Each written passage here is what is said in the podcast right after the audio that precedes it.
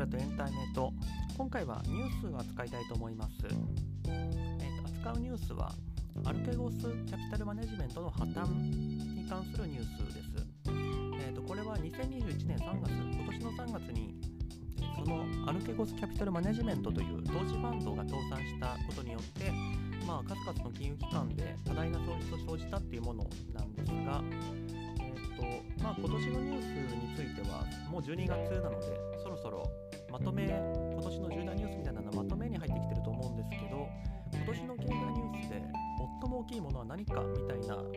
えー、と記事を最近見まして、それによるとみずほ銀行のシステム障害、えー、と行政処分、まあ、私がこの間扱った記事ですね。それに加えてこのアルケゴスキャピタルの事件だっていうふうに書いてるメディアがあったので、これってそんなに大事な事件だったんだと思って、一方であのこれ見て、まあ、なんとなく金融機関が損したんだなぐらいにしか、まあ、新聞記事とか見てる限りではわからないような気がしたので、もうちょっとその背景とお話できたらなと思ってあの取り扱うことにしました。はい。えー、とこのアルケゴスキャピタルマネジメントにでは、えー、と金融機関が、まあ、ろく、ななしゃぐらい出てくるんですけども、損害額はトータル、それらの金融機関全部で生じたトータルだともういっちょうえんを超えるって言われてまして、えーとまあ、リーマンショックの時みたいに破綻する金融機関が現れなかったですので、世界の金融システムが壊れるとか、まあ、そういったことが起きているわけではないんですが、ただいっしゃ、しかも投資ファンドがいっしゃ潰れただけのものにしてはもう極めて影響が大きいですので、あのこの辺りどういう話だったのかっていうのをこれからお話したいなって思います。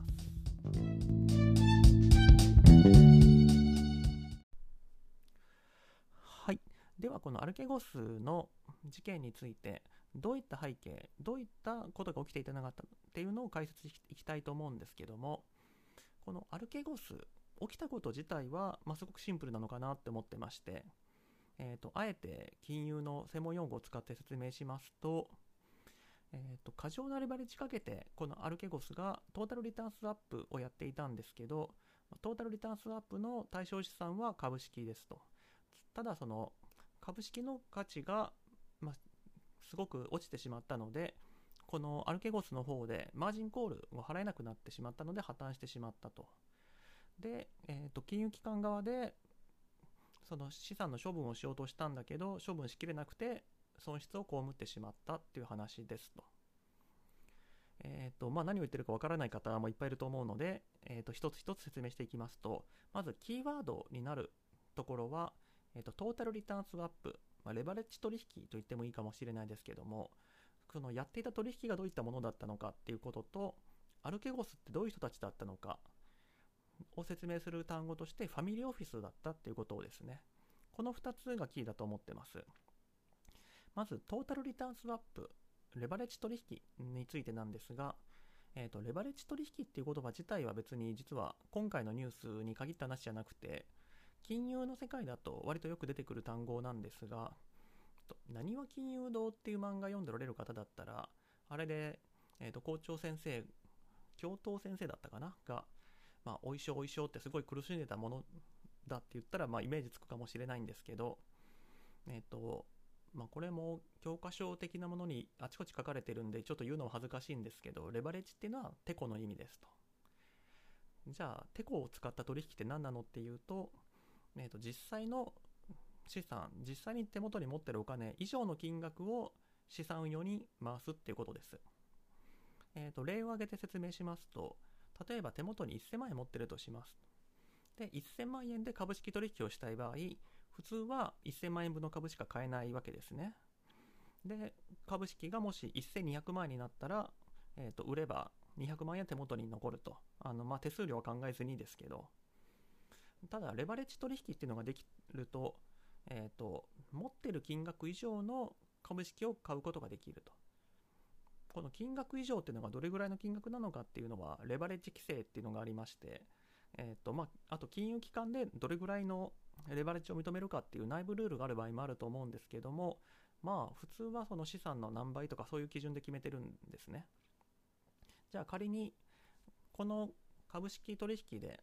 認められているレバレッジがじゅうばいだとしますと、せんまんえん手元にあったらいちおくえん運用できるわけです。いちおくえん分の株が買えると。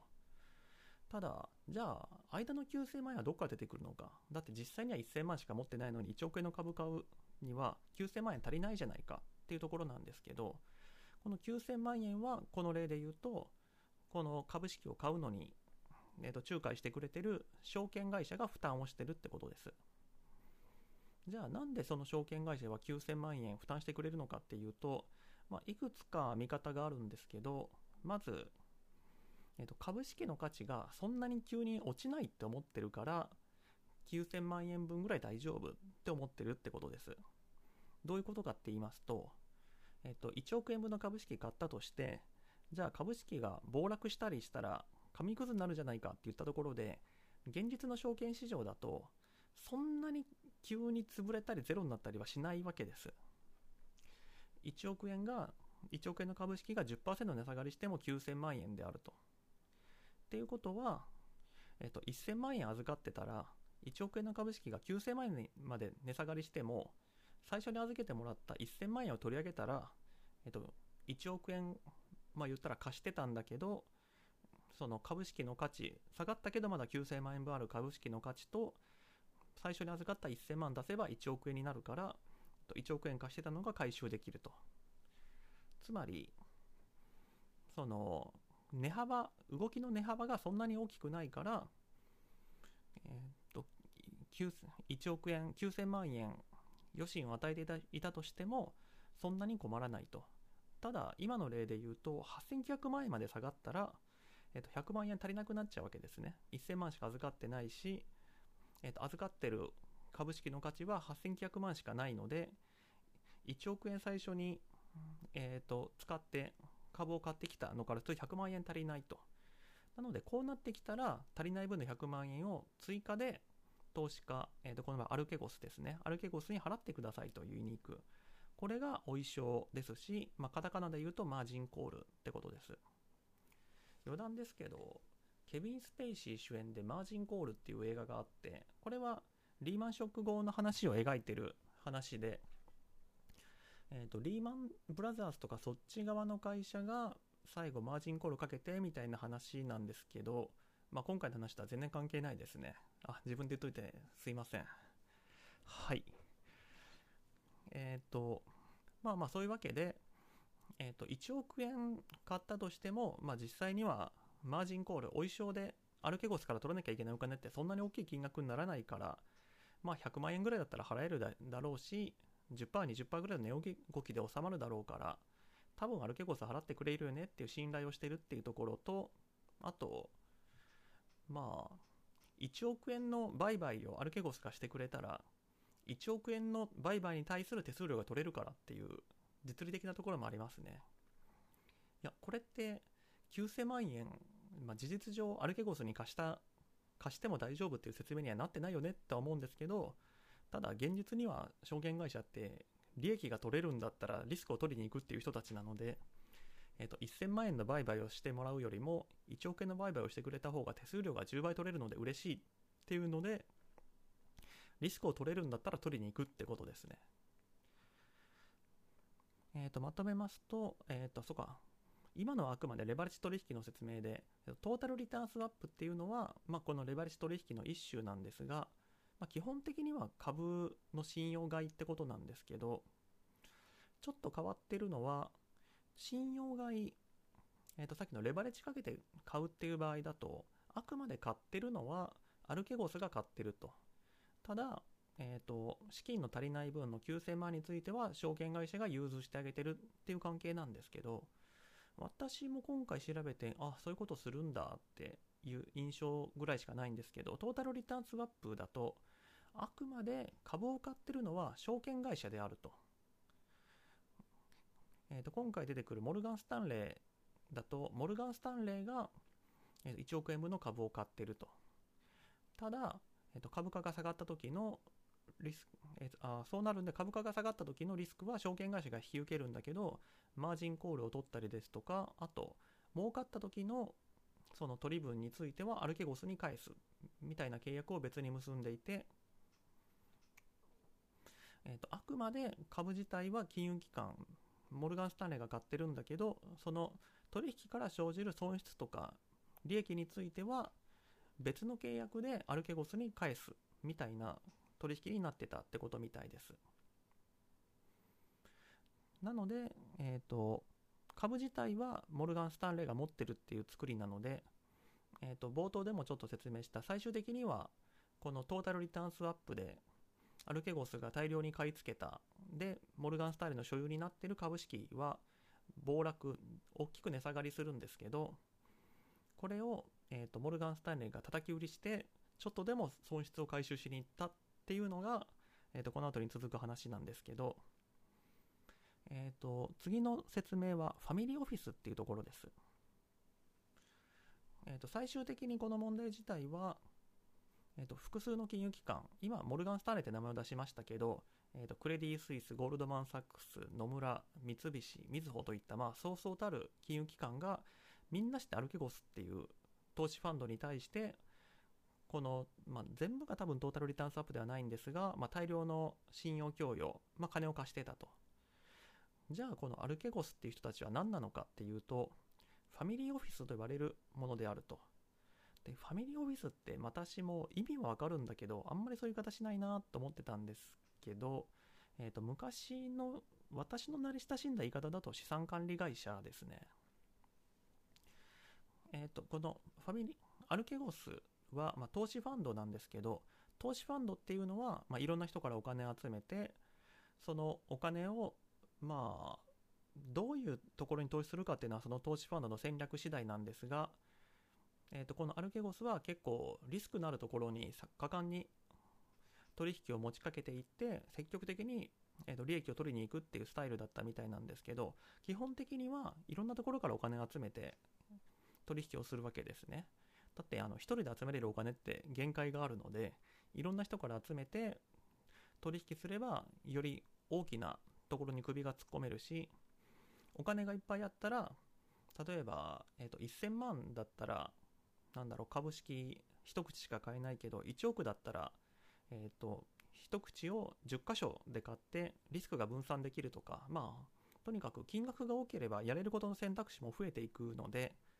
えーと、いちおくえんで取引するのはじゅうおくえんのじゅうぶんのいちかっていうと実際は金額以上の差が出ると。もう金額が増えれば増えるほど取れる戦略が増えていくからと。なので普通はいろんなところからお金を集めて投資ファンドっていうのは運用されてるんですけど、ここのファミリーオフィス、まあ、資産管理会社なんかも、まあ、ひとりでやってることが多いんですけど、えーと、ファミリーというもののこれはもうビルファンっていう、えーと、韓国系なのかな中国系なのかな、まあ、とにかくそのアメリカ人がひとりで自分のだけのお金でやってる投資ファンドだったっていうことです。このビル・ファンさんはもともと有名な投資家だったみたいなんですけど、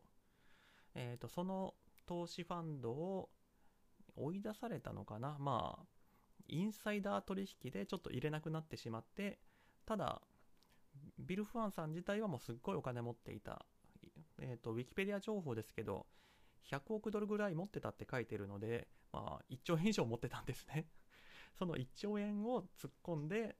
このアルケゴスっていう投資ファンドを作って、えーと、いろんな金大手の金融機関の取引をしていたっていうところなんですが、なんでファミリーオフィスであることが問題なのかっていうと、えーと、リーマンショックの話が最初に出てきましたけど、リーマンショック以降、えーと、あの事件は、えーと、シーディーエス が問題になっていましたけど、まあ、金融機関が過剰にリスクを取りすぎる。さっきの例のトータルリターンスワップの話でもそのせんまんしかない人に対していちおくえんの運用をしてあげればいちおくえんから手数料が取れるから嬉しいみたいな話をしましたけど、もう証券会社としてはリスクを取れば取るほど儲かるっていう仕組みはもう昔から変わってなくて、なので、えーと、財務内容の開示だとか一つの会社に対してあまり過剰なその貸し付けをしないようにですとか、そういった規制がリーマンショック以降いっぱいできたんですけど、それがファミリーオフィスに対しては規制が緩かったっていうのが今回の事件の原因であると言われています。つまり、えっと、その人一人のお金でやってるような会社、投資ファンドだったら別に法律では持ってあげなくてもその人自身で判断できるだろうし、別にその人が損するだけだったら社会的な影響もないでしょうっていうことで、えーと、規制が緩かったっていうのもあって、まあ、モルガン・スタンレー等のそうそうたる金融機関はあもう歩き腰と取引すれば儲かるぞってことで、えーとまあ、最終的にはいっちょうえんほどの損を出してしまうんですけども、みんなして積極的にファミリーオフィスである歩き腰キャピタルと取引をしていったっていうことです。じゃあこれによって結局何が起きたかっていうところなんですが、えーとまあ、資産として預かっていた株式についてはもう何度も申し上げている通り結局のところ暴落するわけです。で、暴落してしまうとこのトータルリターンスワップ取引ですと金融機関の持ち物にこの株式がなってしまっていますので、えーと、アルケゴスはもうお一生その足りない分を払えないってなってくると、この値段がどんどん下がっていく株式をどうするかっていうのが問題になってくるわけです。で、この株式の扱いで困ったところは、まあ、金融機関はろくしゃぐらいで大量に、まあ、その株式をアルケゴスの依頼で持ってたわけなんですけど、金融機関が持ってるようなこの大量の株式を誰かが売ってしまうと、一般の投資家、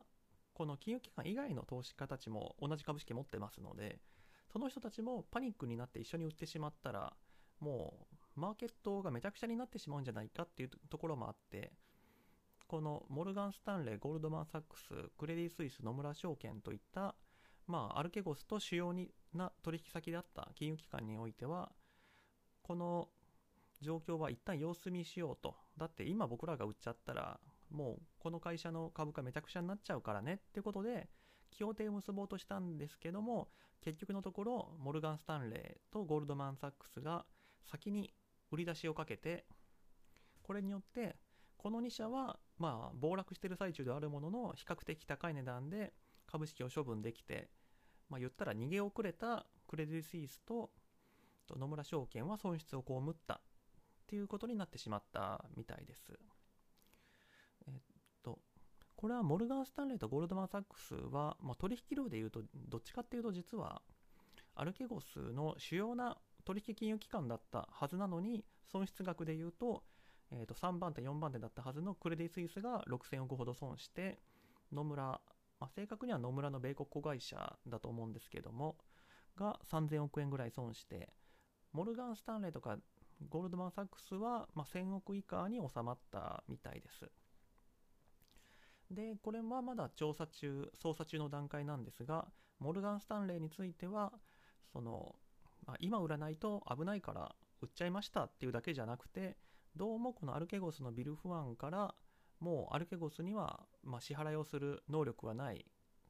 だから今売った方がいいよっていうアドバイスを受けてやったんじゃないかみたいな報道も出ていて、そうなってくるとあのただモルガン・スタンレー の, そのトレーディングをしている人たちが、まあ、うまく動いたっていう話じゃなく、ちょっと不正の匂いも出てくるのかなっていうところはありますね。じゃあ最後まとめとしまして、じゃあこれって結局どんな問題がある話だったの、何が問題なのっていう話と、原因がどこだったかっていうところをお話ししていきたいと思うんですけど、じゃあ何が問題なのかっていうと、まあ、問題なのかっていうと、なんかみずほの時に話したみたいにどうのこれが社会的にどうのこうのみたいな話かっていうと、単にアメリカの証券会社がこのアルケゴスっていう投資ファンドに対して過剰にレバレッジかけたせいで大損こいちゃった、投資戦略が失敗しましたねっていうだけとも言えるんですけど、より大きい視点で見る、見ると、まあ、アメリカ政府としてリーマンショック以降金融の安定を目指していろんな規制を導入してきたのに、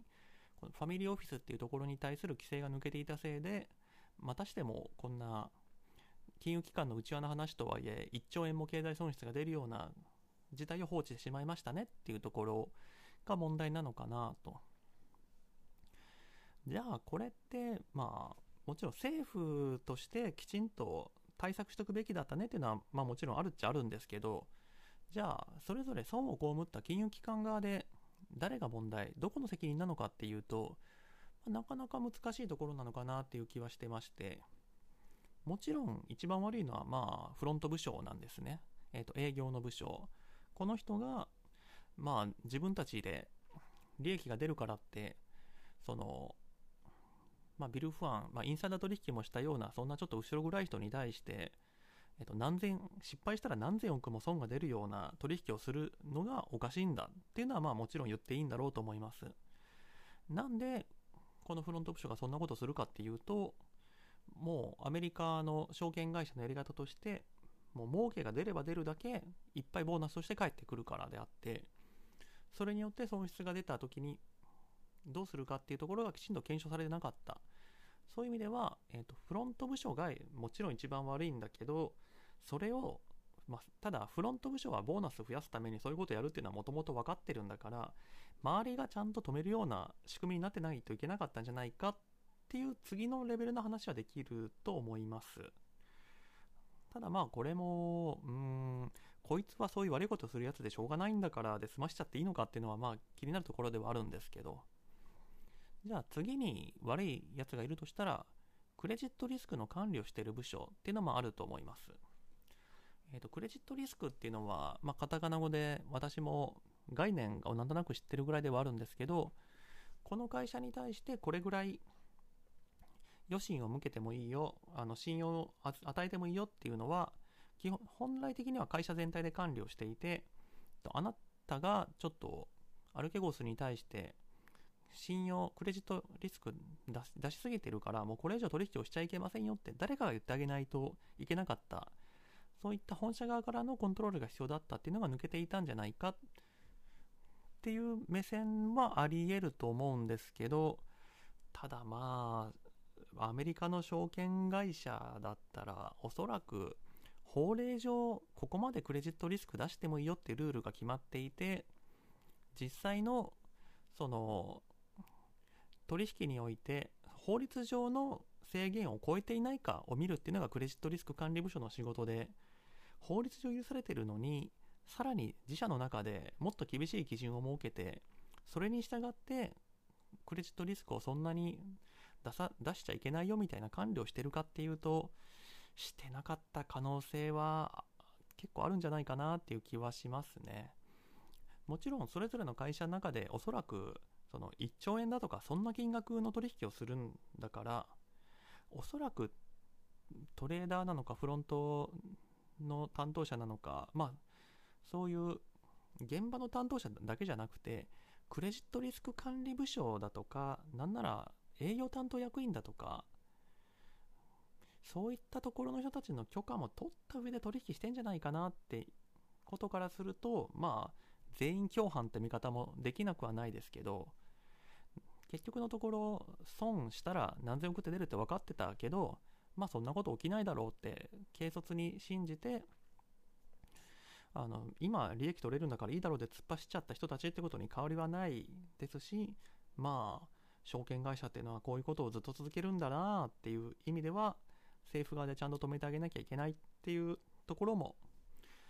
否定はできないのかなと思うんですけど、あと最後にこれも報道でなんかコンプライアンス部署の責任を問うみたいな話もあって、なんかコンプライアンスの仕事をしてる私からすると、えフロントが勝手に暴走しただけじゃないの、なんでコンプライアンスの責任なのってちょっとなんか知らないところで急に刺されたような感じはするんですけど、一応これはよくよくその記事内容を見てみるに、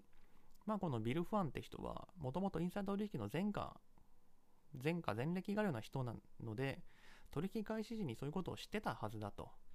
でもコンプライアンス部署が取引して OK って言ったからビル・ファンとアルケゴスと取引をしたので、結果、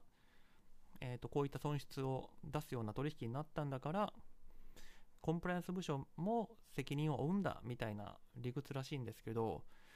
それ本当なのかなって気はしてて、いや確かにインサイダー取引の前科があるお行儀の良くない人物だったっていうのはそりゃそうなんでしょうけど、インサイダー取引の前科があるから過剰なクレジットリスク割いたのも責任取るべきだっていうのはちょっとずれてんじゃないかって気もしますし、あとこれ自体は全然言い訳にならないんですけど、コンプライアンス部署の強さって結構会社ごとに違う、その会社の文化によって違うと思うんですね。で、これらの会社、まあ、拒否できたところもあるんでしょうけど、もうコンプライアンス部署が弱くて拒否できなかったところもあるんじゃないかなって気はしていて、これはちょっと違う例かもしれないですけど、例えば村上ファンドって一時有名になりましたけど、えー、とその村上ファンドを率いていた村上義明氏は、まあ、インサイダーでかつてにせんろくねんですねに逮捕されてるんですけど、村上ファンドっていうの自体は今でも活動してるわけです。となってくると、どこかしらの証券会社は今でもインサイダーで前科取引のインサイダー取引の前科がある人と証券取引をしてるわけですけど、じゃあその人たちは不正なことをやってるのかっていうと、いやー、ファンド取引の世界だとインサイダーで や, やっちゃったやつってまあまあいるし、あとそういう人に限ってお金持ってたりするんで、コンプライアンス部署がなんていうかフロントからいやこの人たちと付き合ったらせんおく儲けが出るんですって言われた時に、うーんなんかインサイダーの人はちょっと嫌な感じがするんで取引やめてくれませんかって言って社内で通るかっていうと、なかなかコンプライアンスは拒否できたでしょって言われちゃっても、いやそもそも儲かった時だけボーナスバーンで出て損したとしてもなんかクビにしておしまいみたいな、そういうやり方自体がこういうことを生んでるんじゃないですかっていう気もしちゃうので、えーとまあコンプライアンスは反対したけどフロントが押し切ったみたいな証拠があってた方が、まあ、そのコンプライアンス部署のやり方として望ましいは望ましいんですけど、いや自分がその場にいて拒否できるかなっていうと、うーん拒否しても結局役員決済とかで押し切られちゃうんじゃないかなみたいなことは勝手に思っちゃいますね。はい、えー、と最後の方はなんか愚痴みたいになっちゃったところもあるんですけども、アルケゴスキャピタル、まあまあ、まあそういう悪いやつが大量に取引をしてそのまま自爆しちゃったんで、金融機関取引している金融機関側もいっぱい損を被りましたっていう話ってことです。はい、えー、と最後なんか急に投げ上げに終わらせちゃいましたけども、今日の、えー、とニュースの解説以上です。ご清聴ありがとうございます。